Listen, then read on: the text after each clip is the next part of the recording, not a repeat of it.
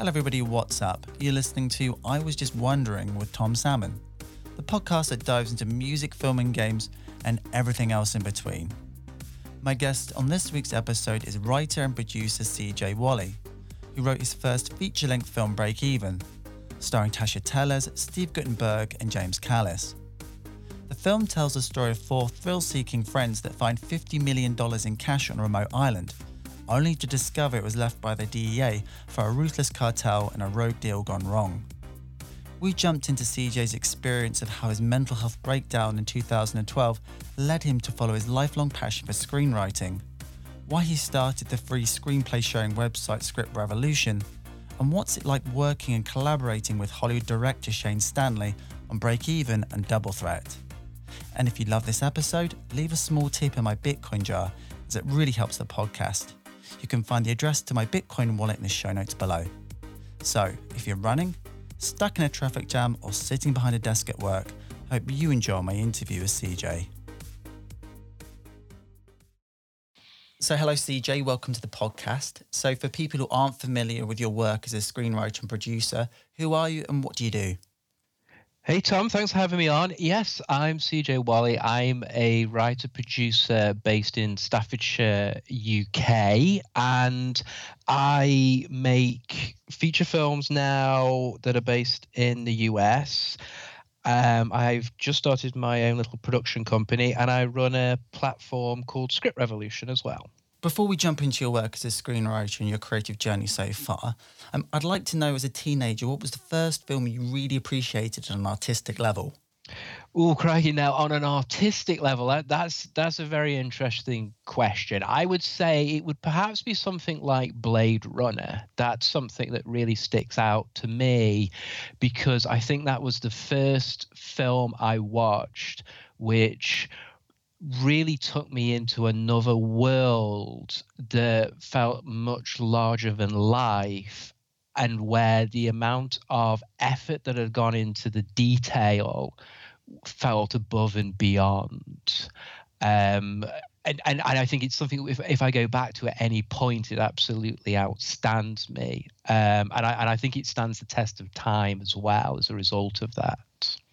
In terms of that sort of movie, it's an interesting one because in terms of its sort of visual look, um, as you said, the details that have gone into it, it's very immersive. But in terms of, sort of story, it's always people have always sort of said that it's a very sort of like cold uh, story, someone that's sort of not necessarily that complex. Um, how, how do you actually relate to those characters in that story, and how do they kind of speak to you? Well, I think one of the reasons why that film, you know, and I was kind of like when you asked me, I was kind of weighing it up between that and Mad Max to The Road Warrior was that for some reason the idea of a dystopia really had a profound effect on me. And I think, you know, as as a human being, I'm someone who's perhaps quite cynical, perhaps quite depressive, perhaps quite fatalistic. Mm. And I, I there was something about that that really drew me in that was really quite life affirming. And I guess as a teenager at the time, the idea that you would take all your creative energy and pour it into something that's actually quite horrific and terrifying and negative mm. really opened my eyes to the power of, of what art actually is. Is that it, it, it can be brutal and it can be dark, but it really becomes life affirming when it's truthful. And so, just leading on from that question for a moment, do you remember the first time you saw a style, a clothing, or outlook on life that you really identified with and you kind of copied and made your own? And how has your creative identity changed over the years? Clothing, that that's an interesting one. I mean, you know, I'm I'm someone who who wore a lot of clothes that were hand me downs until I was probably about 16 or 17 and and it was it was a girl about my age at the time just tore me to shreds one day and said you and your hand me down clothes and things like that. Mm. and I remember you know making quite a an effort at the time to do something about that. But this was the late 90s this was kind of you know the tank girl era. Right and I remember jumping on that whole kind of punk skater bandwagon, you know, like, you know, some of the characters in Clueless, you know, the skaters in, in that film mm. and things like that. And that drew me in. um, but then I, I got into the more darker stuff and and obviously things like death metal associated with that and you know it became the the clothing that went around that that kind of grunge phase that mm. a lot of people my generation went through you know with the baggy clothing and things like that um and, and yeah i definitely saw it as, as a, a part of my identity but in my case, I put a lot of that energy more into things like the car I drove right. and the music I blasted out the windows. I think that was how I better expressed myself. I'm someone who has a lot of social anxiety, so the idea of going clothes shopping is quite terrifying. And just picking up about that uh, about your car. So, what was it, and what kind of music were you sort of blasting around in your car at that time? Well, I I was very fortunate in that my father installed a second-hand satellite dish, one of those big old white mm. satellite mm. dishes, the early ones that he managed to get, and we had MTV. Um, and MTV in 1994, 1995 was very different to the MTV we've come to know. It was just played a lot of very alternative music from, I'd say mainly Europe, but obviously, you know, America as well. And at the time, you know, it was it was that kind of new metal thing where they were yeah. fusing a lot of rock and rap together and, and i loved that you know i was into the beastie boys but you know i was also into a lot of aggressive rock bands as well and i was and, and I got into the modified car scene. So it was all about having these huge speakers in your mm. car, massive, massive, massive amounts of bass, you know, that could set other car alarms off and caused all your windows to to rattle. So it was very much a case, you know, what tracks hit the heaviest. So just taking that sort of youthful, exuberant energy, and I guess like somewhat sort of anti-establishment as well how's that sort of changed for you? Because I guess like the, as you progress through life, the anger of you sort of changes as you interact uh, with the world, and it sort of teaches you different things. But do you still keep a thread of that through your work? Honestly, it's like nothing's changed. Um, going, getting into writing, which I did late in life, and getting into movie making, which I've done, you know, in, in middle age, um, has really brought me back to a lot of that. And and my life situations changed. Like for instance you know i've got divorced. I've moved back with my parents temporarily. Mm. and thus i've kind of come back to a lot of these roots. My close friends are still very much embedded in these roots back in my hometown. And i still listen to the same tracks and i still put a lot of this out. And i think one of the great things about being a creative is that you actually effectively you you cause these cycles to come round. So you pull from your early 20s or your teens mm. and you bring back a lot of that energy and give it to a, another generation. And what's really interesting is because I work with filmmakers my own in my own generation, we're actually a lot of our stuff we realize is that kind of mid '90s vibe. Mm. We're kind of bringing it back in all and everything from the from the style to the tone of the story to the music as well. Right. Um, so just moving on from that, um, I became I first became aware of you and your work on LinkedIn after reading a post, um, which you made in December 2020, which is about your film Break Even being released in North America. So the two things that stood out for me about that post was firstly your mental health breakdown in 2012 and being dyslexic. So how has mental health and learning difficulties impacted your career as a screenwriter so far? Um, in terms of impact, I actually think it's a difficult one to say. I would never want to imply that having mental health issues is ever a positive. Um, however, getting out of mental health issues or rebuilding your way out or tackling them does give you a lot of benefits. It's one of these things, um, you know, a lot of people who have been through severe depression say, I get on so well with other people who've been through it because mm-hmm. they've had that fear, that scare, that rebuild, and they've learned a lot. Because I think that brings a lot of authenticity to your person. And I think that it, it, causes you to go out there and, and kind of wear your heart on your sleeve and be very honest and very humble and very appreciative of what you have. And I think that is very unusual in the film business. It's it's it's not common for people to go out there and basically say, look, it's not about the money for me, it's about friendships, it's about artistry mm. and I'm here to be vulnerable and exposed and tell people what I think. So on the mental health side, I, I think dealing with it and battling through it helped obviously the rawness of the emotion helps because you put that back into your artistry it's the yeah i mean it's it that that that's always the duality of being a creative if you're going to be realistic about the world and the dyslexia thing i didn't I didn't actually I didn't actually deal with the reality of dyslexia until really quite late on, mm-hmm. and it wasn't until I learned more about what dyslexia actually is and that it's it's just an alternative way of learning. And is this test you can do with people where you say, think of the word up, what do you visualize? And dyslexics will tend to visualize an image of mm. looking up at something, whereas non dyslexics will see the word up, they will visualize the actual letters. And that's one of the reasons why dyslexics struggle to to spell and remember how to to to form words and remember how to pronounce words because we don't see words we see a visual representation and that is just the imaginative brain in action. That's all it is. So i see that as a big positive as well. I think it's it's it's very common for for dyslexics to have some form of uh, for creators to have some form of dyslexia. The only downside yeah. is is that you typically learn by memory when it comes to it's kind of muscle memory. You learn by muscle memory to write and type. Sometimes I cannot get my fingers to start on the keyboard, and I cannot start writing, and that drives me crazy.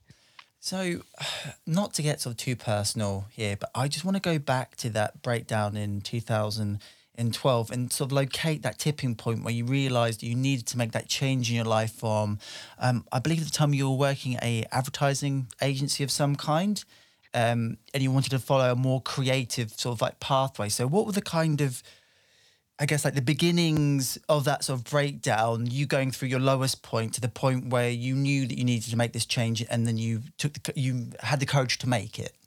Yeah it was um it was that kind of dark night of despair situation that some of us eventually face. And what it was is I was I was working freelance at the time as a as a freelance marketing and web services supplier. So I was doing websites, print design, and things like that. Mm-hmm. And I'd been doing it for something like about probably about 15 years at the time. I'd started in my mid teens. Right. And I'd had a lot of success with it. I'd done I mean, when I was at school, I was doing stuff for, you know, Lego doing 3D renderings for them at the time. And I went off and I got a, a good job and I had my own office and then I became a director and I worked for myself mm-hmm. and it was pretty good. But I'd had bouts of depression during that that I'd faced. And in 2012, I'd had some of the best years of my life financially. And then it all started to fall apart around me. Um, the the hard thing about being a freelance supplier in that industry is your clients eventually outgrow you. You, especially if they're big business to business clients, they get to a point where they can't use some guy in his bedroom mm-hmm. in the Midlands anymore. They need to go to an agency, and you lose all these retainers. And what happened was, is I lost a very valuable retainer and a friend of mine in Dubai walked into his office to find that they'd had quite an aggressive takeover from a a competing oil company and he had to right. pack his bags and leave the country. And it was like I lost everything um, in one fell swoop. And I I went for a few weeks just trying to carry on, being normal. And then I just one day I just threw up all this emotion. Mm. Ended up on the floor in fits of tears, cats staring at me confused, thinking I might have to call my partner and tell her, you know, that that I needed to need help. Mm. And of course, you know, wiped the tears off, sat back down, and carried on like nothing had happened. But there was no getting away from it. And it was a combination of not having any work, not being able to sleep, being sat at a computer in the day. It was this mm. kind of thing where I was like, I have all these things going through my head at night. Why don't I start writing them down and pursuing this this dream? Um, and a lot of it came back to, oddly enough, my partner. She our first Christmas, which would have been a good ten years before, she she bought me a book, and it was a book all about Tarantino, and I reread this book, and that just sparked something where right. I was like, I maybe could have a shot at this. Just my sort of final question and sort of relates to the beginning one in terms of your identity. At the beginning, so you were a sort of very successful uh, freelancer and your identity was built around this. And as that sort of slowly disintegrated, so did your sort of sense of self. Um, again, like I'm projecting my own thoughts onto this is maybe not how you felt about it. Um, but there had to be there had to be something else kind of there within you to rebuild and reshape this identity to, uh, to find a purpose within um, within the world to be able to contribute uh, something. Um, was that a sort of a factor at all? Because I'm very interested in the idea of the identities that we build for ourselves, but they are mm. dramatically reshaped as we go through uh, a life. Is there something to that about that?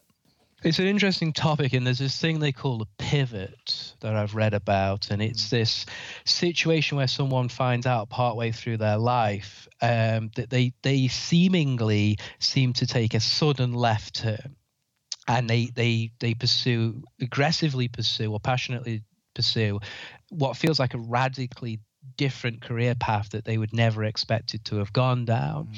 Mm. Um, however, if they actually piece things back and they look at things like their hobbies, their pastimes, the conversations they've had, what they were doing when they were younger, it all fits. Right. What was the most bizarre for me was that it was writing. When I was at school, uh, my English teacher hated me. She hated that I did well in my exams because I didn't pay attention in class.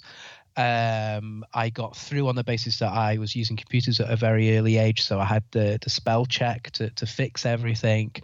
But when I I looked at school or my teen years and how often I was watching film and how much I cared about film, and then I and how, and I was drawing and illustrating, and imagining all this stuff, and then I look at my working life. I, all I spoke about with my co-workers of my own age was film. Right all the time. But at no point until I had this massive breakdown did I really think, oh, I should take a shot at it. I, I did have, all fairness, there was a friend of mine, lovely guy called called John, who I used to work with, and and and I was telling him about these ideas I had, and his jaw dropped, and, right. and he was like, dude, you have to do this. And the funny thing was, he was doing work as an extra at the time. He was pursuing film at the time. So mm it all fits when I when I look back. So I just want to jump into your day-to-day writing process for a moment. So how does inspiration strike you? Via music, almost always. Um, sometimes, well, it depends. Conceptually, it's usually if I'm watching a film that will trigger ideas for my own stories. Mm-hmm. Conceptually, at that that kind of level, um, particularly now. But it's when it comes to scenes, characters, major moments, huge emotional um, elements, it's it's music because I spend quite a, a, few hours per week looking for new music. I, have spent a huge portion of my life searching for new music. It's going back to that MTV era of hearing new songs and it inspiring me. And I still do that now where I'll spend many an evening just going through tunes and just playing movie scenes through my head now, and I de- develop a lot from that. Mm. And then I'll lie in bed, and before I go to sleep, uh, you know, there's stuff there as well. Okay, so in terms of your writing process of when you're sat down in front of your computer, uh, just talk me through that. So you sat there, you have your music going, and then what kind of happens? How do you sort of piece things together? Okay, so the music thing I keep very separate. So the music thing, um, I just let my mind go. I just I just let that go where I want. And I might make some notes, something like that on my phone or on my computer, but usually I just I just keep going, I keep going, keep going. And I don't like to commit to writing stuff down too early because then it solidifies a mm. lot of stuff. I actually quite like to just keep developing things in my head over and over again and keep coming back to them on, on a on a kind of spiritual level, if mm-hmm. that makes sense. Yeah. What I have in terms of development is I actually have my own development process, which I call turn and burn, which I've been developing for a while now. And you can find that on, on scriptrevolution.com, which is the website I run, where I've got an education section and I've shared a lot of this. And this turn and burn process I have breaks concepts down, breaks endings down, it breaks story structure down into these five elements, which is yearn, turn, burn, mm-hmm. learn and earn, which are the five stages of, of, of a character arc. So what I can do is I can take all these kind of chaos and notes and things like that and then i can actually start okay then let's start baking a story out of all these ingredients and and that works really well for me so just could you just give like a brief example of that process just for the for the listeners just have a better idea of that okay so for instance um let's take um, so, so, the last story I wrote. So the last story I wrote is a story called Oversteer. It was based on a short script. It was about um, it's about a, a, a, group of bank robbers who get into a car accident and they're gradually trying to make their way to a, a rendezvous point where they're mm-hmm. going to catch a plane and exit to Mexico.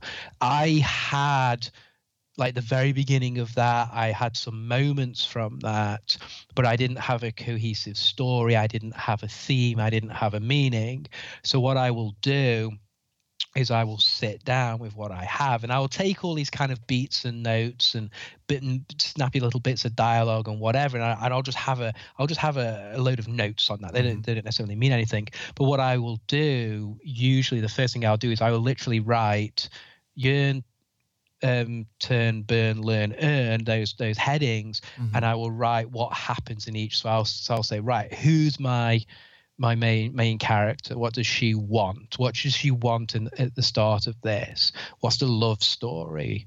Um, what's the boon? What what's what are the conflicts?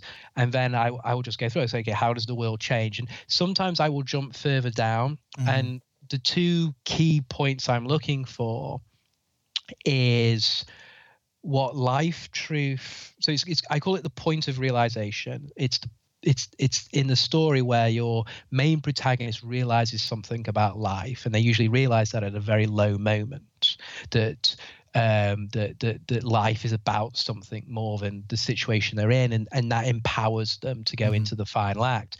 And then in your finale, I feel there should always be a point of acceptance. I think one of the the the one that most people are familiar with in, is in Chinatown, where it's yeah. that you know forget it, it's Chinatown moment, which is this really, really, really life affirming truth. It's a negative ending. Um, you know, it's a bitter ending, but it's an incredibly profound truth that sometimes you cannot change the world around you. So I'm looking for that point of acceptance as well, because if I can get that, I have my theme. I know what this story is about. I know what the big lesson is about. Mm-hmm. If I have my theme, then what I can do is I can develop the early parts of my story to bring in different points of view. So every character has a point of view on the main theme that they're communicating. Right. So, in the case of Chinatown, maybe you've got a character, or you do have a character who absolutely believes that you can bring in change, or maybe you've got another character who believes that um, you can bring in change in different ways, or the or maybe you shouldn't try to change things because of those other effects, and the whole thing becomes a a discussion within the subtext. I see, I see, and I guess like finally on your sort of writing process, what keeps you motivated to finish? I, I'm what I call an 80 percenter. I'm not a perfectionist. Right.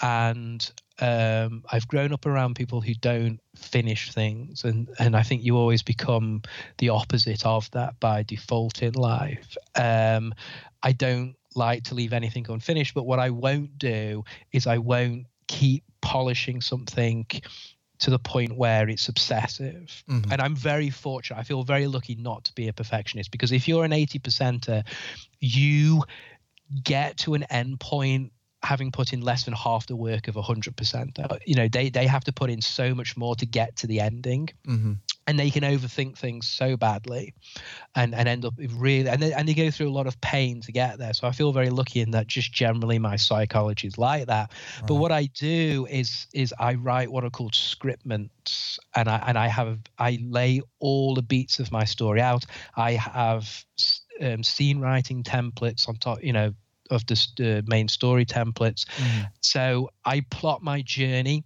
very carefully and then I'm a, I'm free to just go for it and have fun. I know exactly how far I've got to go. I know what kind of page count I've got to hit, mm-hmm. and generally at that point, it becomes an indulgence, and I don't resent doing it, which is huge in the mm. creative process. So many people hate what they should love because all they care about is the result and not the process. Mm. So, just moving on from that for a moment, um, you've mentioned Script Revolution. So, you started it back in 2016. It's a script hosting uh, website where writers can upload and share their work to a community of fellow writers, producers, and directors. So, can you tell me why you started Script Revolution and how it's grown over the years? I started that because I I felt a tremendous amount of pain out there that I could empathize with. Mm-hmm um, things have things changed a lot between kind of 2000 and I think it was 2012 um, from kind of 2010. Before before 2012, you could go out, you could query, um, and it cost you nothing, and you generally got you know, indifferent replies. You didn't really necessarily get negative replies from people. Mm. You'd get rejection, but it was kind of a case of um, thanks but no thanks. Feel free to free to knock on our door again in the future. So people kept going and they kept thinking, well, you know, I can always go out and I can email these people.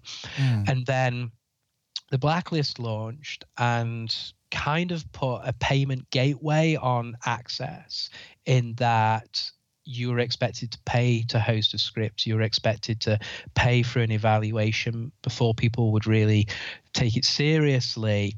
And so many people jumped on that. It kind of validated it as this kind of gatekeeping process mm. because. Mm because you could just join a website rather than trying to obtain people's email addresses or network. So people, it became a, the, the path of least resistance. Wasn't necessarily set up to be a cynical operation. It's just how it was adopted, and that kind of validated the process. And by 2016, there was a few other websites out there, all following this same model.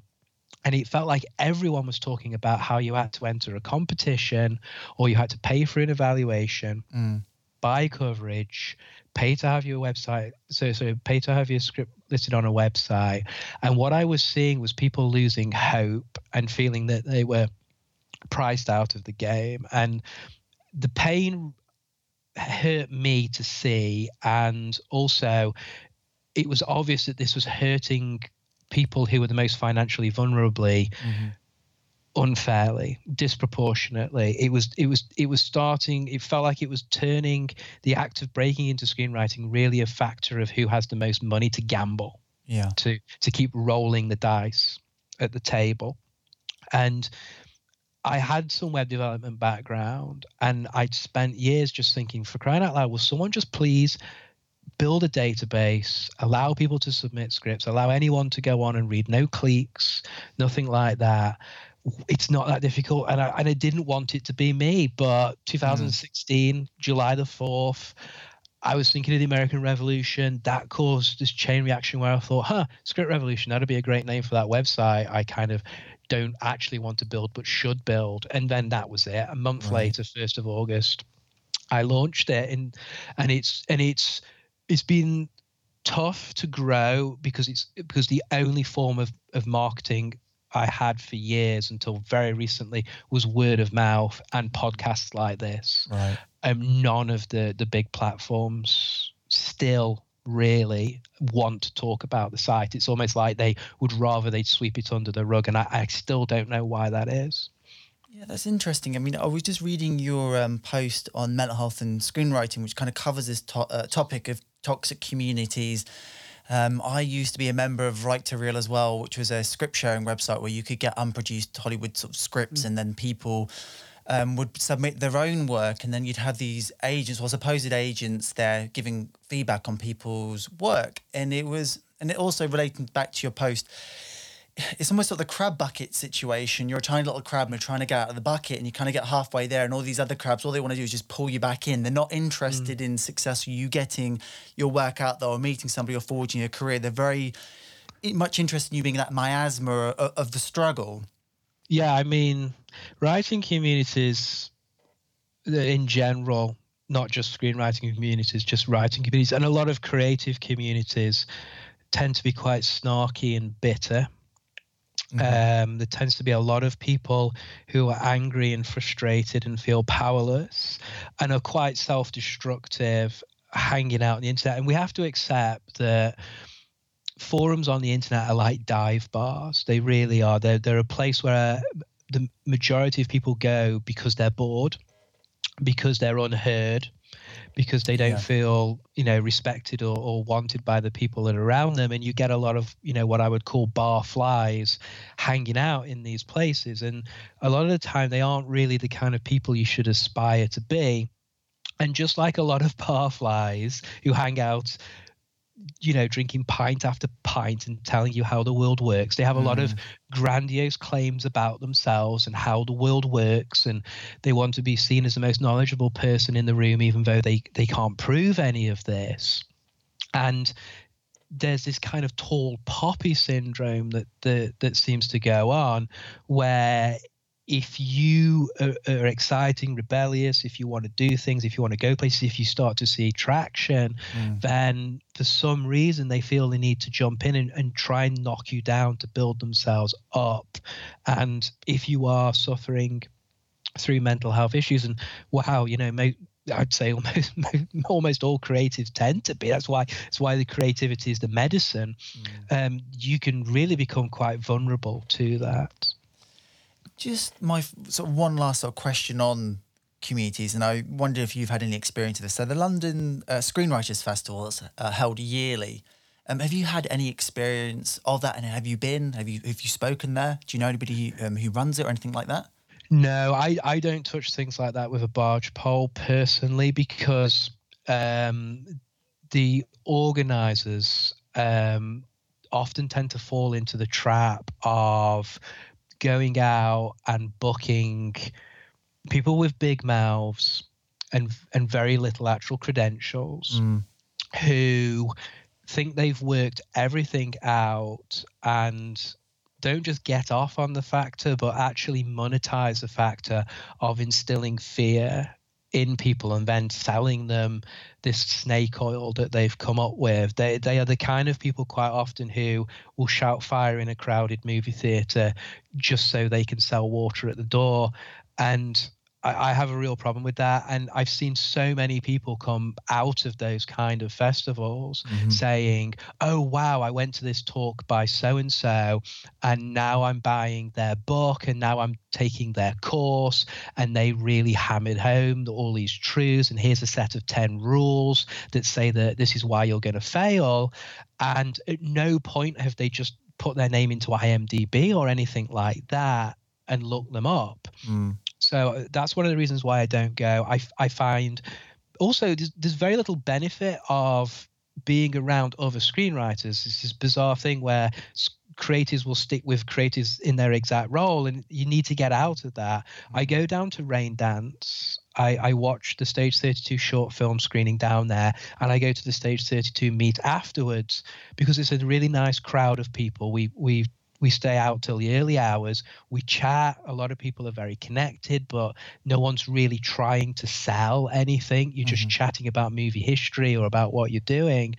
And that's the side of things I prefer, where there's these more kind of friendly, organic, fun chats between people who are all trying to cut it in their own way rather than this person standing up on a pedal, putting themselves on a pedestal and saying, I have all the answers, but I can't prove any of them work.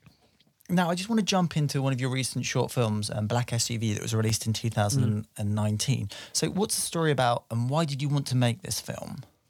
I'd been watching too much House of Cards, and I, Frank Underwood was in my head, mm-hmm. and it was this this idea of um, you know a Frank Underwood type character going around town making deals because deep down he's the devil. Um, it's you know it's that one of my favorite short films from the past. Oddly enough, comes from a, a, set of short films that BMW actually went out and made.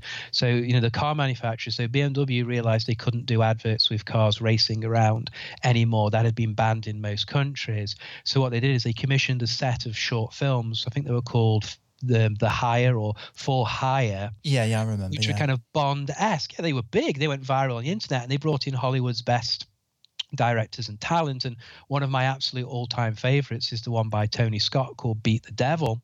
Mm-hmm which is about going back to the devil and and and de- you know trying to renegotiate this deal before there's this very fast and future type chase out of out of Vegas.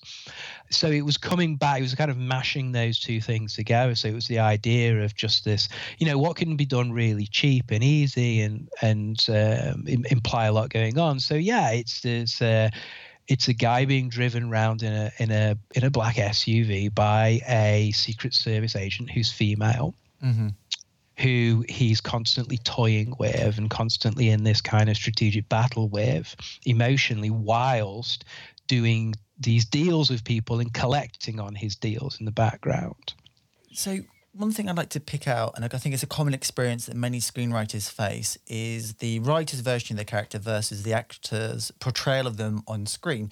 So, what are the major differences between, and I'm probably going to butcher this guy's last name, I think it's Frank Koznichek? Yeah. Um, so he plays Mr. Black in the film. Um, and so, what are the differences between the Mr. Black in the film and the Mr. Black walking, talking around your mind as you're writing the script? Well, I think, you know, Frank took it to a very kind of operatic performance where Mr. Black was very expressive and very proactive and very in people's face uh, faces about his his values and his beliefs, where I had someone who was in my head who was who was very very droll, mm-hmm. uh, and quiet and confident about it. But I really loved what he did because he put so much of himself into that. And if there's something I really strongly believe in, is that the script I write is a gift to the team mm-hmm. and. Mm-hmm I want them to creatively explore that that character and go on a journey. And i and i love it when people surprise me when they take it in a new direction. You know when i first went through that process i'm not going to mm-hmm. lie it hit me hard it was like how dare how dare this be any different to mm. the the picture I had in my mind yeah. that absolutely no one can actually see because it's just translated into black and white words um, and I found that very tough at first but now I've really come to enjoy it because at the end of the day um, I value the fun of making something just as much as I value the results mm-hmm. um, I'm not I, am not that kind of person who who's trying to enforce um, some kind of my own personal um, creative goal on everyone else, mm. if that makes sense. And I did do a quick IMDb search on the director GT. Um, mm-hmm. He's got a background in making music videos. So I just wondered, and also I should just sort of say that this film was shot in New York. So how did you kind of like link up with GT and uh, film in New York? And were you there present um, when the film was taking place? So uh, that was back in the day when I was putting a lot of my stuff onto Simply Scripts. In fact, it was during a phase where I'd stopped writing feature scripts altogether. I didn't see the point, and I was focused entirely on writing short scripts. So I'd write, I'd write a short script, you know, about one a week, every other week, something like that. Um, so I'd end up with about you know 25 or 30 shorts in a year, and that really helped me refine my story writing process and my character development process. That was like um, a, tr- a boot camp training I was doing in in in my own world. And then what I was doing is I was submitting them to Simply Scripts because at the time they were hosting a group called Shooting the Shorts mm-hmm. that's run by Janet E. Clark. And Shooting the Shorts is just this amazing group of people who they just read through a ton of short scripts and they look for the ones that stand out and they read they write these really positive glowing reviews that feature them and they put them out there on the net. And, and shooting the shorts is now part of script revolution. Mm-hmm. they came across the script revolution. But at the time they were simply scripts run by don booth great guy uh, really inspired a lot of script revolution. And um, it got spotted by director gt on there. And i was really happy about that um, because because of their demographic background. You know, these guys are really hustling their way up the system in New York and, and mm. doing some exciting stuff. And they they paid me enormous enormous amount of credit in that film. It was entirely done by themselves. I didn't Right. go across for it. Um, they did ask questions. They did they did come to me. The, the the cast asked questions as well. But you know, it was a completely independent production, and I'm I'm really proud of what they did. So, lastly, on Black SUV, what impact did it have on your screen uh, screenwriting career, and how do you personally judge the creative and professional success of that short film? I was surprised by the lack of the lack of progress you get off a short film Right. as a writer.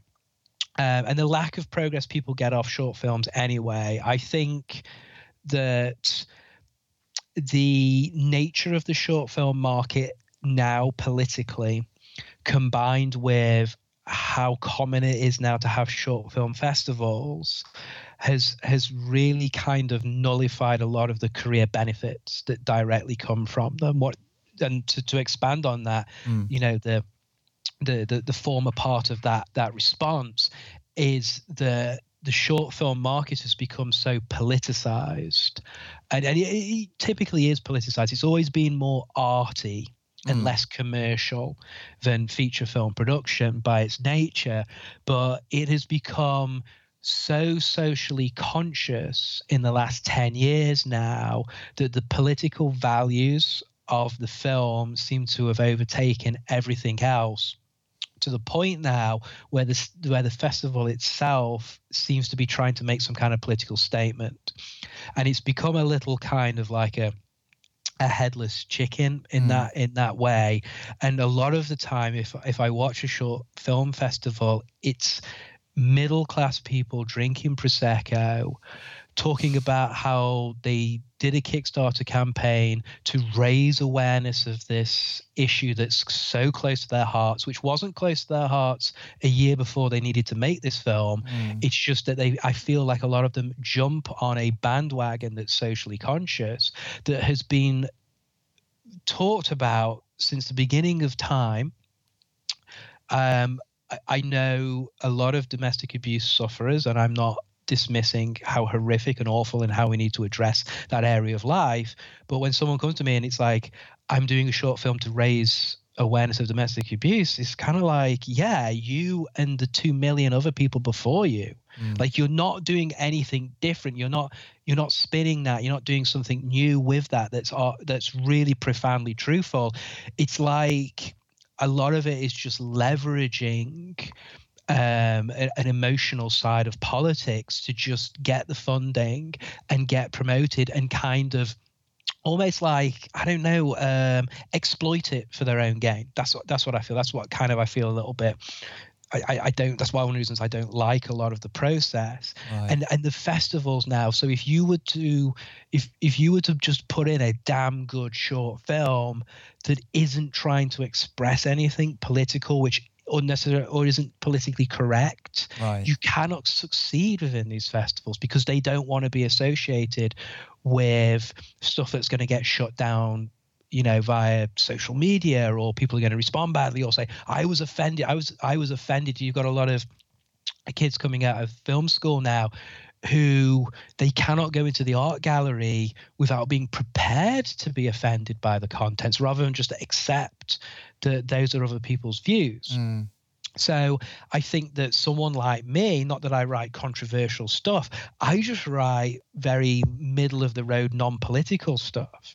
And as a result of that, I don't think it can compete. There also my work also feels very much like it's serialized, like it, it's really leading on to something else. Right. It doesn't wrap itself up. I don't I don't pretend to be a, a brilliant short script writer. So as a result of that, I don't feel there's a lot of career progression for people. And even if a short film you've written goes on to be the biggest thing in the world and gets an Oscar, no one cares about the writer anyway. They care about the director and they care about the lead actors. That's life. Mm. So you're never going to launch yourself, I don't think, really off the back of a short script. You do it, you do it to learn. You do it to, to learn about working with people, learn about collaboration, to experience these things, to go through the process, and to kind of galvanize your lit- yourself a little bit to the emotional journey that you will go through having a film made from your words. Right. Um, so just following on from that, Um, I'd like to jump into your debut feature film, Break Even, starring. Um, I'm I'm dyslexic as well, so I'm going to butcher these names as well. So I think it's Tasha Ta- Tallez, uh, Tasha Guttenberg- Teles, yeah, yep. Uh, Steve Guttenberg. That's an obvious one. I think I can get that one. And then uh, James Callis. So, uh, what's the story about, and what was the creative process of getting that film made?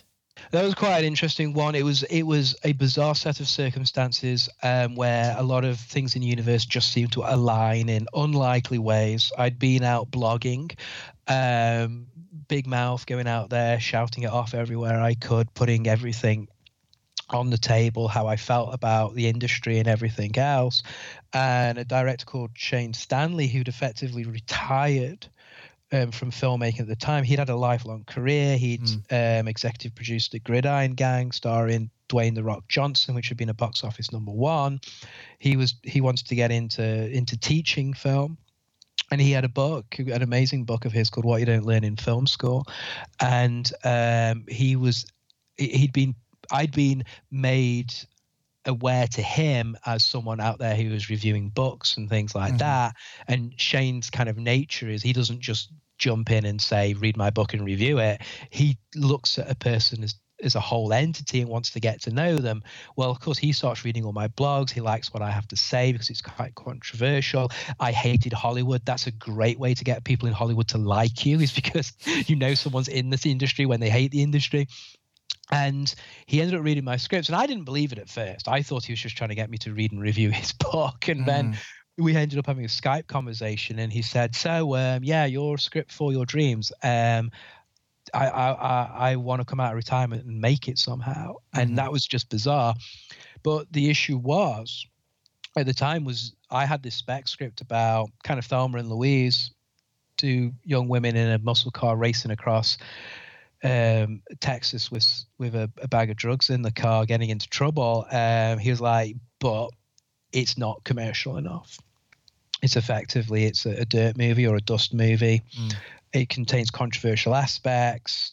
He had a brain trust of people he was going to, and they said, "You, you know, it needs more production value. It, it and if, if we're going to sell this."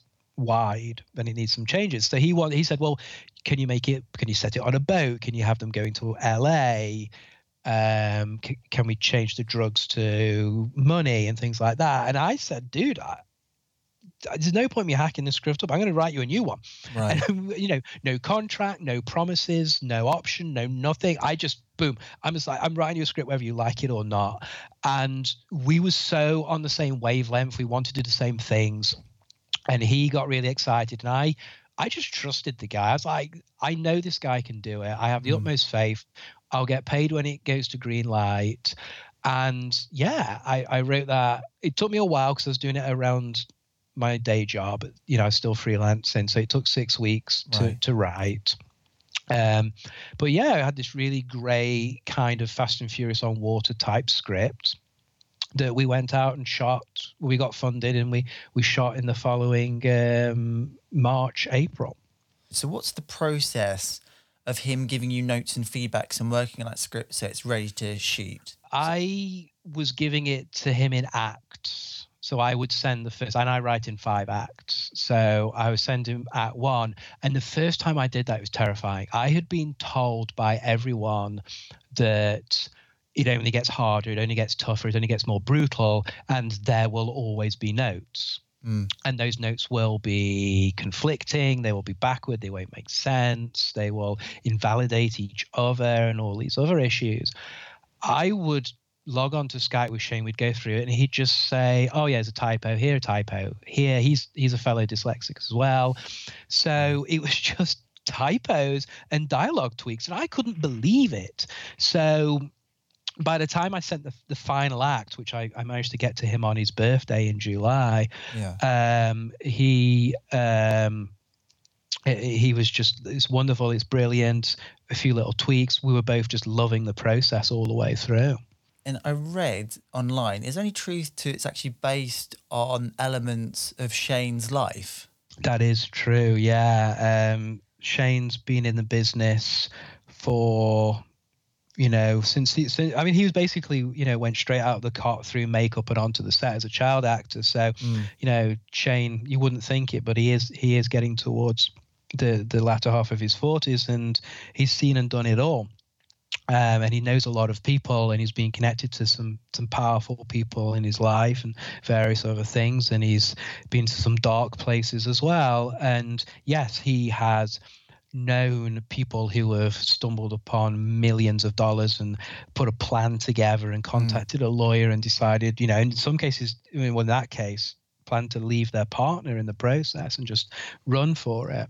Um, and he's known you know, Jack's based on a, a, woman in his own life, a fascinating um, character who hung out with, um, you know, it was the Hell's Angels bikers at the right. time. And she was this really mysterious character who seemed to come from a very dark and dangerous past and had very dark and dangerous family connections, who just disappeared off the planet and he never saw again. So um, elements of that were, were brought in for break even.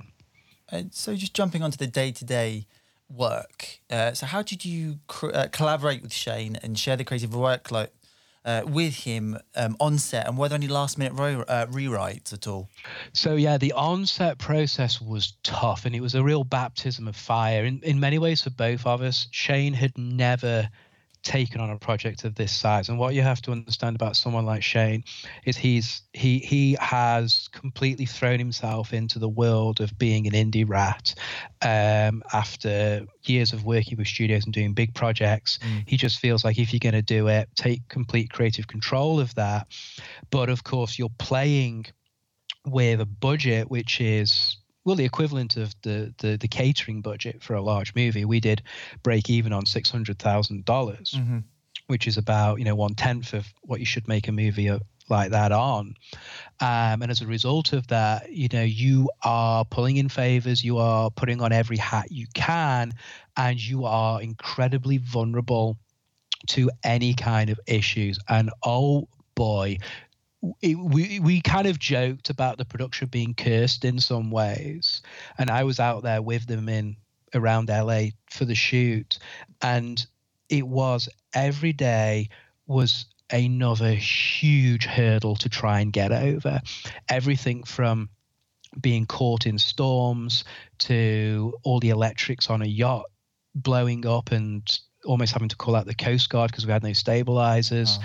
to the crew getting sick on stunt days, to the hero car catching fire on a different stunt day, to you know in some cases so you know break even we shot a we shot a two hour movie we had to we had to bring it down to 90 minutes for the trade festivals. Mm-hmm. Um, so we shot more than you see in the movie. And on top of that, we had entire action sequences planned out that we couldn't shoot because things like, for instance, we couldn't erect the green screen safely because of sudden gale force winds in Van Nuys where we were shooting, or we couldn't do an attack on the yacht, which we had planned, which we had an entire other boat purchased to shoot, because the yacht electrics had blown and we couldn't go out into the ocean with it. So, yeah, it was major rewrites right. uh, every other day. It was holy shit. We have 11 pages to shoot we have four hours in the day left because makeup has and turning things around has been really really tough to do with the number of cast members and uh, shane would look at me and he's like cj i'm sorry i need you to throw seven pages out now somehow right. and it, and i went through that process which a lot of people would find heartbreaking where you start you know killing your babies. But the thing is when you're watching a director producer push themselves to a point of, of, of having a fever who are helping people load a grip truck at 3 a.m. at night and then getting one hour's sleep and writing checks for the cast in the morning, so the crew in the morning, you you really empathize with that. And you think, you know what, this needs to get done investors have a lot of money tied up in this. People need the credits. This movie has to get finished. Mm-hmm. And there's just something about the camaraderie and the brigade that you build and your dedication to your investors that you just prioritize that over this preciousness over these words. And the thing is, you've always got that draft. You can always send someone the draft that you originally wrote and said, that was my vision. Mm. That was what that was the perfect. That was what we intent intended to shoot. So my question is: so somebody does suffer from mental health issues. How did you handle the stress of that on a day-to-day basis, and how did you stay sort of healthy and functioning? Because that's an extreme amount of stress to put on oneself. It was. I. I'm not going to lie. Um, so in the first few days of shooting, we had sailed three boats out to two harbors, Catalina.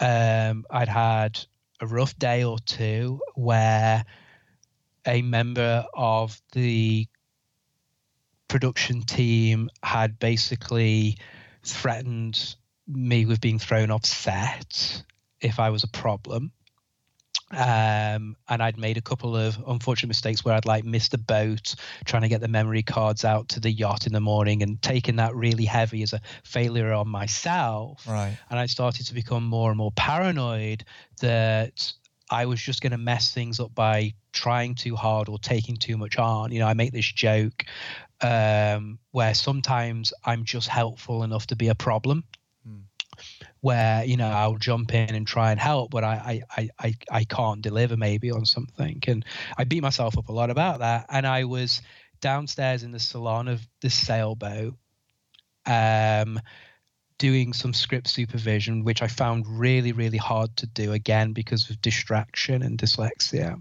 Right. And we were all crammed in there. It was red hot, and I had a moment. I had a real moment where I, I almost broke down. Like it really got to me, and I'm like, oh my god, it's all falling apart. You know, this is this is not what I wanted.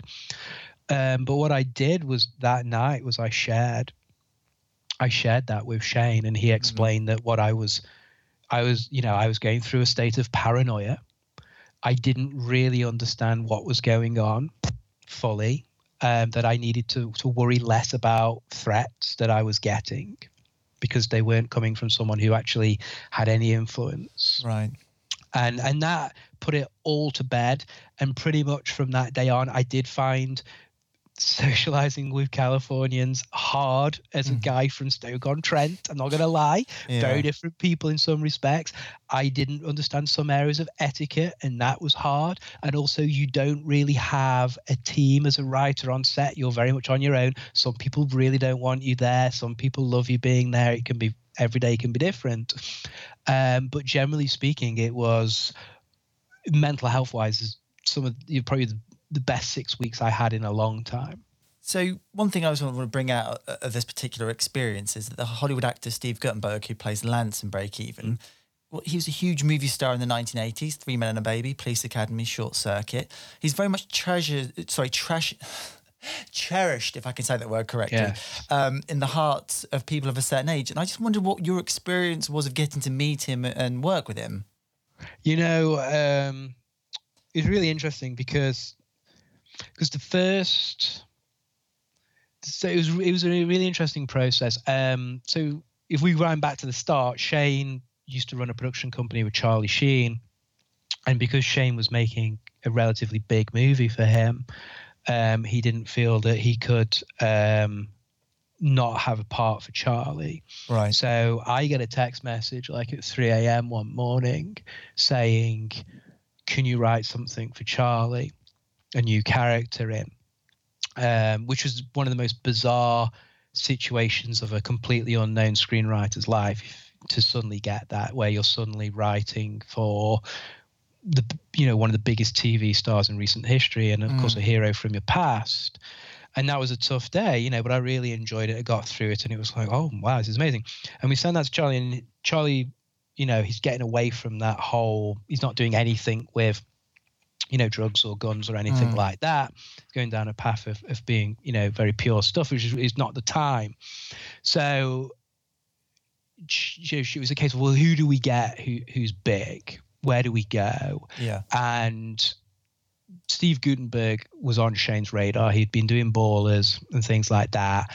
And Shane has this close relationship with Dwayne The Rock Johnson as well, who actually no, it was it was it was Shane had reconnected in the new year with with Dwayne Johnson and and said that he had this situation. We need somebody big to come in, someone perhaps people have forgotten about, someone who could come and do some day player stuff for us. Right. And it was Dwayne who actually suggested Steve Guttenberg to Shane because he'd worked with him ballers and said, you know what, he's a he's a, such a lovely guy to work with. He's amazing, and and Dwayne genuinely is like his his profile online. He genuinely is really wholesome and sweet and, and charitable. Mm.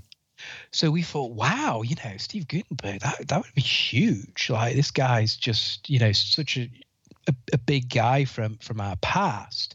And yeah, we we we managed to snag him He was really excited to play the role, really motivated.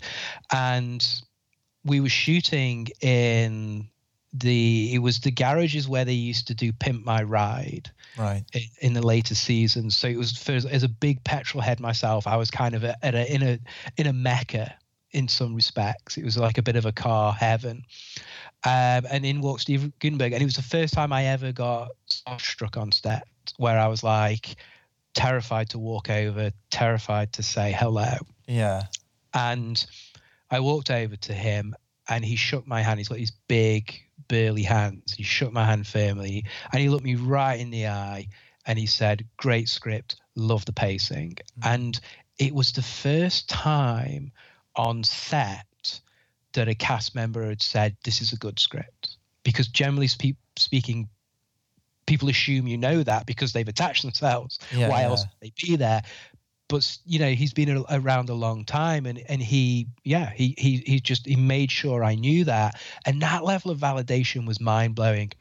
And then we got mm. to watch him operate, and you know, he, I sat with him and I chatted a little bit. It was really sweet. Chat, had some really nice informal chats, and he was talking about how one of the first things he learned from a acting coach when he was very young was to always put something new into a scene, always do a scene a different way and explore. And watching him just enjoy the moment and throw himself into the character was just unbelievable. It was inspiring and it, it just it, it lifted a weight on what had been a tough production for a lot of us mm. um, watching him. And he was amazing. He he really was. And and I had a lot of people message me on like Facebook and platforms like that to say, Steve Guttenberg, oh, you know, he was, you know, Three Men and a Little Baby was the my favorite film, and he was my favorite actor when I was younger. And yeah, yeah there's a lot of a lot of Guttenberg support out there, and he's really due to go huge. He's really due to have his big thing, and mm. I really, really, it was a privilege to be someone who could remind people of what he can bring to a yeah. film. So just moving on from that, I mean, I haven't seen Break Even yet, but I've read a mm-hmm. few online reviews, and some people have been very positive about it, others negative. Yes. And that's a matter of personal taste. But I want to ask you a broader question here. For you, what is success based on? Is it box office numbers, critical reception, or continuing to collaborate with the creative team behind the film? I think it, it's it's it's a combination of that. I think a big part of any form of artistry is that you know that you're providing medicine. You know, art is medicine. People need something to feel happier, to take their mind off things, to get outside of the world that perhaps they feel trapped in. So for me, it's all about what I create connecting with the right people, the people that need that. Break Even is a very female centric film in multiple ways. Mm. Not just that it has a lot of female characters within it where you wouldn't normally get female characters, but it's a very emotional type of story. It's a story that's very much based in, you know, what are you doing with your life? What's your relationship like with the people around you? It's those, it's those, it's those strings that the the that women tend to pull at more than men, which makes life so much more interesting to interrogate that. It's not a film that's full of action. So mm-hmm. for me, when the film goes out and it connects with the people that it should be connecting with, that's wonderful. I don't care that like some incel in Germany hates the movie right. because it doesn't have guys running around with guns for 70 of the 90 minutes and cars flipping over. I, like people will people will just hate you for making an indie film. That's what i've learned. Like they'll hate you for just making something that's low budget like like you had the choice. Right. So there's that. And then there's also did we have fun making it? Did people manage to go off on a creative exploration of their own in this process? Do people feel fulfilled? So there's there's all that. Did the investors make their money back? Yeah. So there's all those other factors. And that's the thing. Like um, I've sort of spoken about this before with filmmakers is that there's the creative process, there's the act of creating something, and once you've created it, it almost becomes like a skin that you've sort of shed in a way that goes out into the world. You've got no control over how other people interact or interface um, with that, and sometimes that thing that's gone out into the world, in some cases, that wasn't the that wasn't the value of the actual project. It was the experience. It was going through that sort of uh, going through that process, should we sort of say? And I think that's from what I gather from sort of, especially with sort of screenwriting. If you're a writer, um, and as we were speaking about before, that what you've written on the page or what you visualized, it can be vastly sort of like different, and it can be reconciling those two things, and also how the creative team judge the success of that endeavor as well. Yeah, and I think that you can easily fall into the trap of thinking your interpretation in your head is the best interpretation and would be mm-hmm. the most successful and would connect with the most people and that's a, a fallacy that's easier to believe when your stuff gets changed mm. than it mm-hmm. to believe when your stuff doesn't get changed because you know someone goes out and makes what you've written word for word exactly how you imagined it and then it fails then you have to accept that your interpretation of it wasn't the best necessarily. Mm. So sometimes, whilst there can be stuff that's quite jilting, that people take stuff in a different direction or they make changes that perhaps you're like, wow, I would never have thought of that. That just seems to go against what I originally went with. Um, you have to accept that I, sometimes that that's better. Um, mm. I really struggled with the casting choice of Joanna Pacula as Crow in Break Even because she has a, a very thick Polish accent. Right. I didn't know her too well.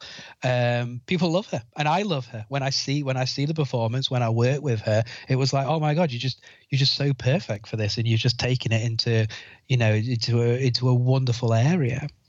Um, so I believe you just wrapped on the Double Threat, which is your second feature with Shane. So from a screenwriting point of view, how's COVID nineteen impacted your role on the production so far? It, it impacted.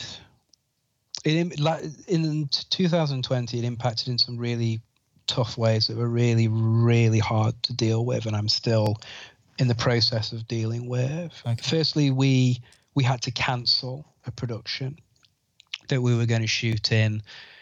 I think it was in June, July, which was a, a, a great little drama that we had. Um, but it it featured a an older male.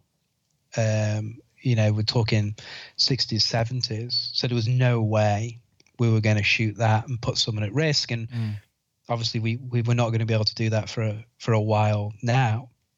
So there was the cancellation of a project where I would have been able to go out and and and see people and see my friends and hug the people that I've become close to. Um, and then double threat happens, and at the time, it felt like we were beating COVID in some ways, and uh, the future was looking bright. And there was this travel ban that Donald Trump had imposed that meant that you can't travel into the US without a specific type of visa that was pre existing. And it was looking more and more like I was going to be able to get in just in time. Maybe right. a week after we started shooting, something like that. But I couldn't. And that was brutal to to not just have to be remote from the set not just have to do that whilst it looks like it's one of the most fun productions that Shane's ever been part of, but also to be trapped in your own home during that way. It's not like you're going out and seeing your friends and talking about this movie that's being made. You're just sitting around dwelling on the fact that you aren't there. And I and I, I said to Shane, it's it's like organizing the best party you could ever have with all your dream guests, and then you have to watch it through a soundproof window, and nobody even knows you're there. Mm. But Shane was great. He would call me every morning. He could um, to chat as he was driving in and getting tested about what was going on. He was it was amazing to to hear how happy he was and how positive he was. One of our uh, well, our co-producer and and transport co- coordinator Neil Chisholm, who's like the best teamster you could ever have. Um, he was sending me stuff all the time. We'd be got close during break even, so I had a couple of people who just kept sending me stuff and, and including me, and that and that was that helped with that. Um, it was tough to hear about how you know debilitating the safety precautions have to be like not wearing not being able to show a smile on your face because you're wearing a mask not being able to go up and hug people and interact with people i think that's hard on the kind of sets that shane and i like to run which yeah. are very kind very friendly um, that you know there's there's there's a, an almost flat hierarchy. That was that was hard as well. But in terms of writing the script, you know, I, I just said a lot of stuff outdoors. It was a low budget movie anyway. We didn't have a lot of money for locations, so it lent itself very well to to COVID regulations. And was that a project you specifically wrote for Shane after you finished Break Even as your next collaboration? Well, you know, I got really close to Shane and kind of made this pact that, you know, we joke, we call each other Trash Panda because we joke about how we're these these two filmmaking guys who are willing to, to kind of root through the scraps and do something beautiful with it and, you know, kind of fool around and have fun. And I ended up writing a few scripts for him that we we tried to get off the ground right. because it seemed like the right thing to do at the time and going into COVID lockdown, I wrote a lot of synopsises as well that we that we were putting around town to just try and make things happen. Um, and and Shane was trying to keep me motivating, motivated. He had his own ideas, and it was getting toward the end of the year. We knew Break Even was coming out. We wanted to be able to say we are doing something new. We wanted to get something done in 2020. We didn't want COVID to beat us. Shane was not going to let that happen. And he, you know, it's always this funny thing where I've always said we should make dirt movies, we should make dirt movies, we should make dirt movies because they're my thing. I love them. And he's mm. always said we can't make dirt movies, we can't make dirt movies because they because people don't want to buy them. And it was so funny because Shane got to the point where he's like, "Oh, I just want to make something like a Rodriguez movie," and he sent me this this kind of this this 30 pages of just raw craziness, mm-hmm. which is what Shane's brilliant at, where he just puts a brick on the accelerator and holds onto the wheel and just sees where it goes. There's no structure, there's no plan. It goes down crazy roads, but it's quite inspiring and exciting.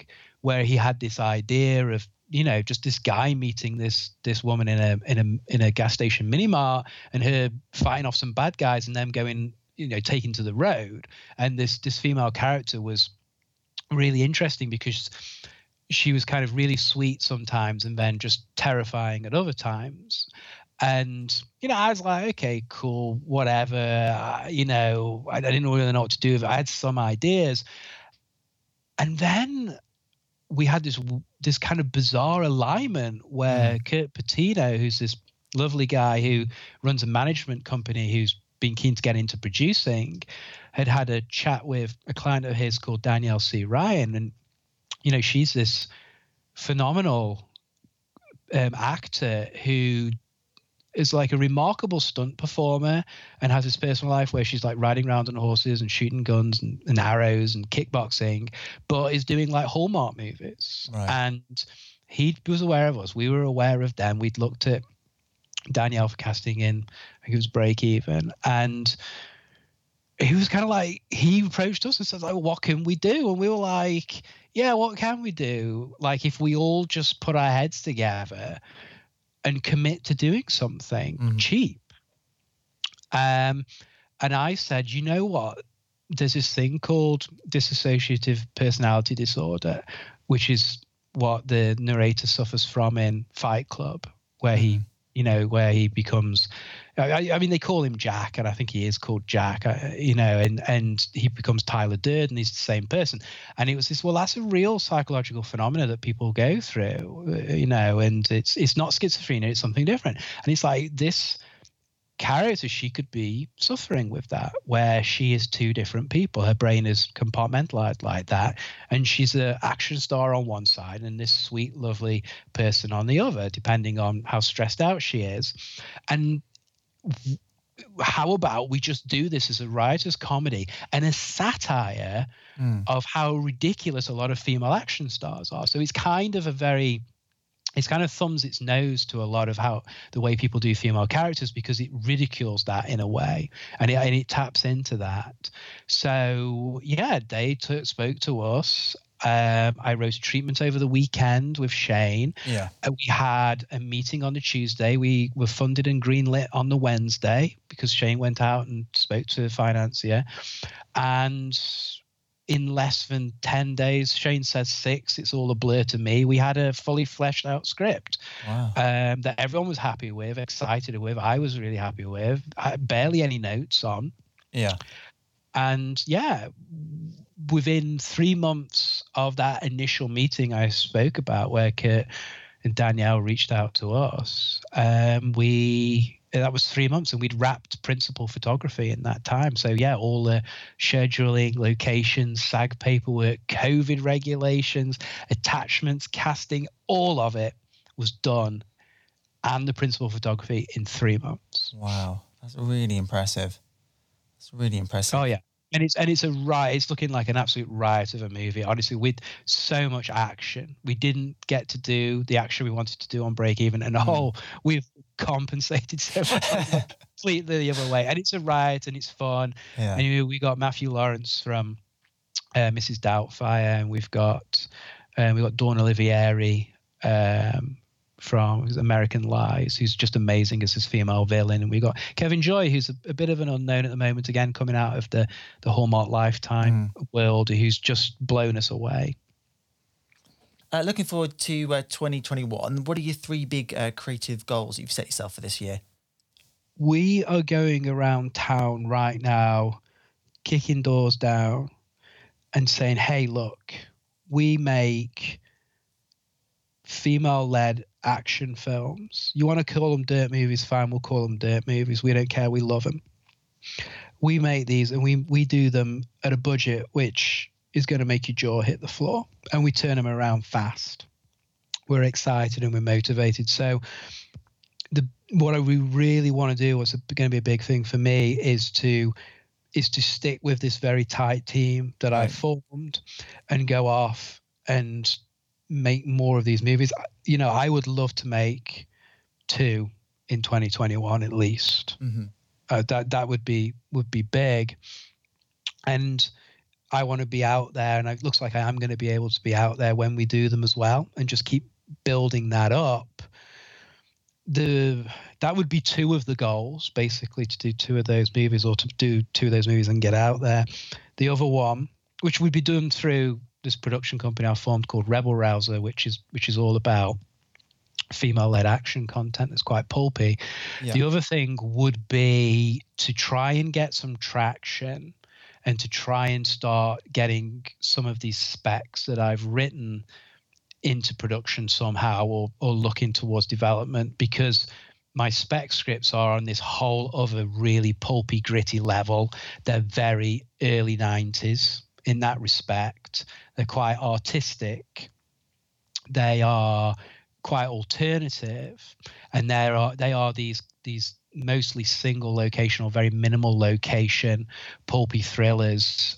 Um, you know that are dialogue heavy, which are you know they've got guns, they've got you know standoffs they've got a lot mm. of witty dialogue a lot of really interesting characters in a lot of character development i would love to start doing or getting somewhere with that content, which is less obviously commercial. I think they would. There's a huge commercial potential for them, but I've got to prove it. Right. But they're a little bit away from these, you know these kind of more campy affairs that we're doing that are just kind of fun. They've got like the latest one we've done is there's no profanity in it because we want to maximize our odds. Right. There's no gore. There's no real horrific kind of holy crap that's realistic violence.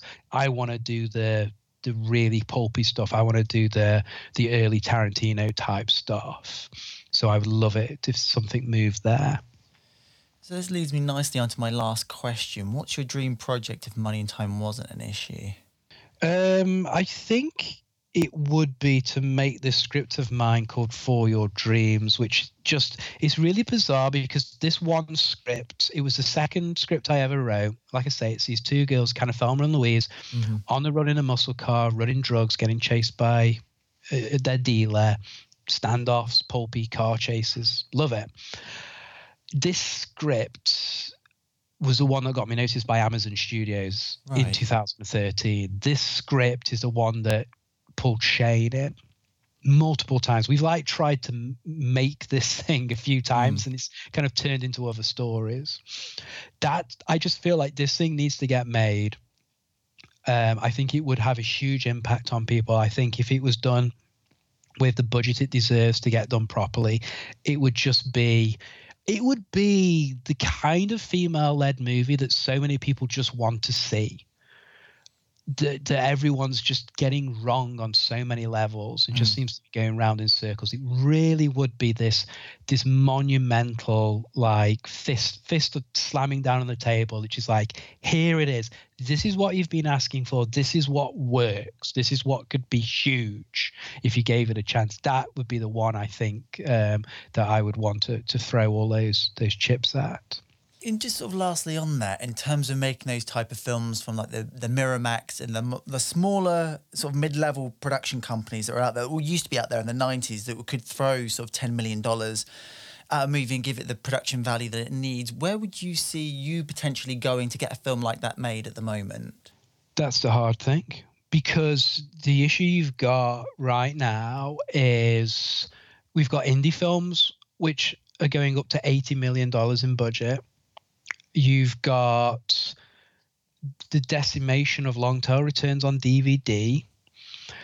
I would love like someone like Netflix to get involved mm-hmm. because I feel the market for this are people my age, my generation, Generation X, Generation Y, men and women, and everything else that surrounds that, who sitting at home with a nice big widescreen TV and a soundbar who want to go back and have that whole 90s experience again and that kind of a film. I mean, there's a reason why TV series like Breaking Bad do remarkably well because mm. they tap into a degree of grittiness that we left behind. It's the reason why the golden age of television seems to tap into that grittiness of the early 90s or the mid 90s.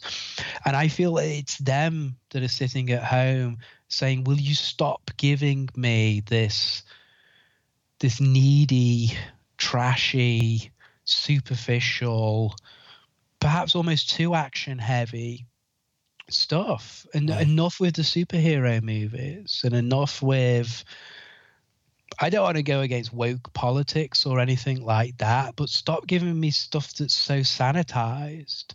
Like a lot of people are going on Netflix to watch those older movies mm. that weren't sanitized, that you know, like natural born killers and stuff like that. You know, stuff that's really like in your face and really quite horrific that a lot of people seem to have a real difficulty wanting to make now because they're worried it might offend someone. Well, art offends because sometimes the truth is offensive. Mm. And you're not necessarily trying to offend people. Sometimes the offense of it is what you're trying to highlight, but you can't keep sanitizing it because somebody somewhere is going to get upset, offended, or fearful it's going to upset or offend other people. So, where can people uh, check out your film and TV work and follow you on the social media? The best place to go is cjwalley.com. That's, you know, cjwalley.com. Um, I strongly recommend people check out scriptrevolution.com. because of the educational resources that are on there. And if you are a screenwriter trying to break in, well, it's a free opportunity to get exposure and it's growing rapidly and it is getting results for people. Um, if you go to either of those, you're going to find my profile and it's going to have all my social media links on there.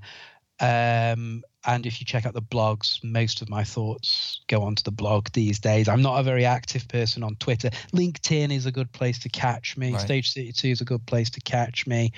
Um, but um, I, I don't really do tweets and Facebook. And at the moment, I'm also very proactive on Instagram. I'm I'm doing a couple of posts a day that showcase um, female characters from a whole range of films that are you know from that I've seen in my past that, that go back you know decades, and they're not necessarily leads. It's really showcasing right. a lot of a lot of strong female characters who perhaps weren't necessarily in lead roles, but really deserve to to to be to, to be remi- reminded of and be inspired by.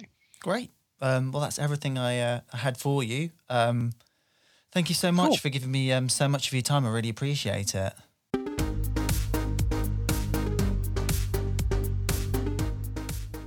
So there you have it. I had a great time chatting with CJ, and you can check out CJ's screenplays, short films, and feature film work on cjwalley.com right now.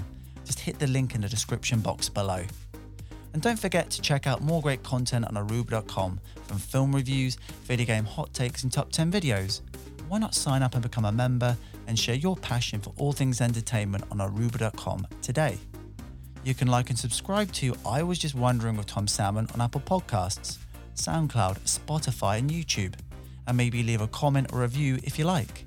And don't forget to leave a small tip in the Bitcoin jar if you loved this episode, as it really does help the podcast can find the address to my Bitcoin wallet in the show notes below. Thank you so much for listening. I've been Tom, and I'll catch up with you next episode.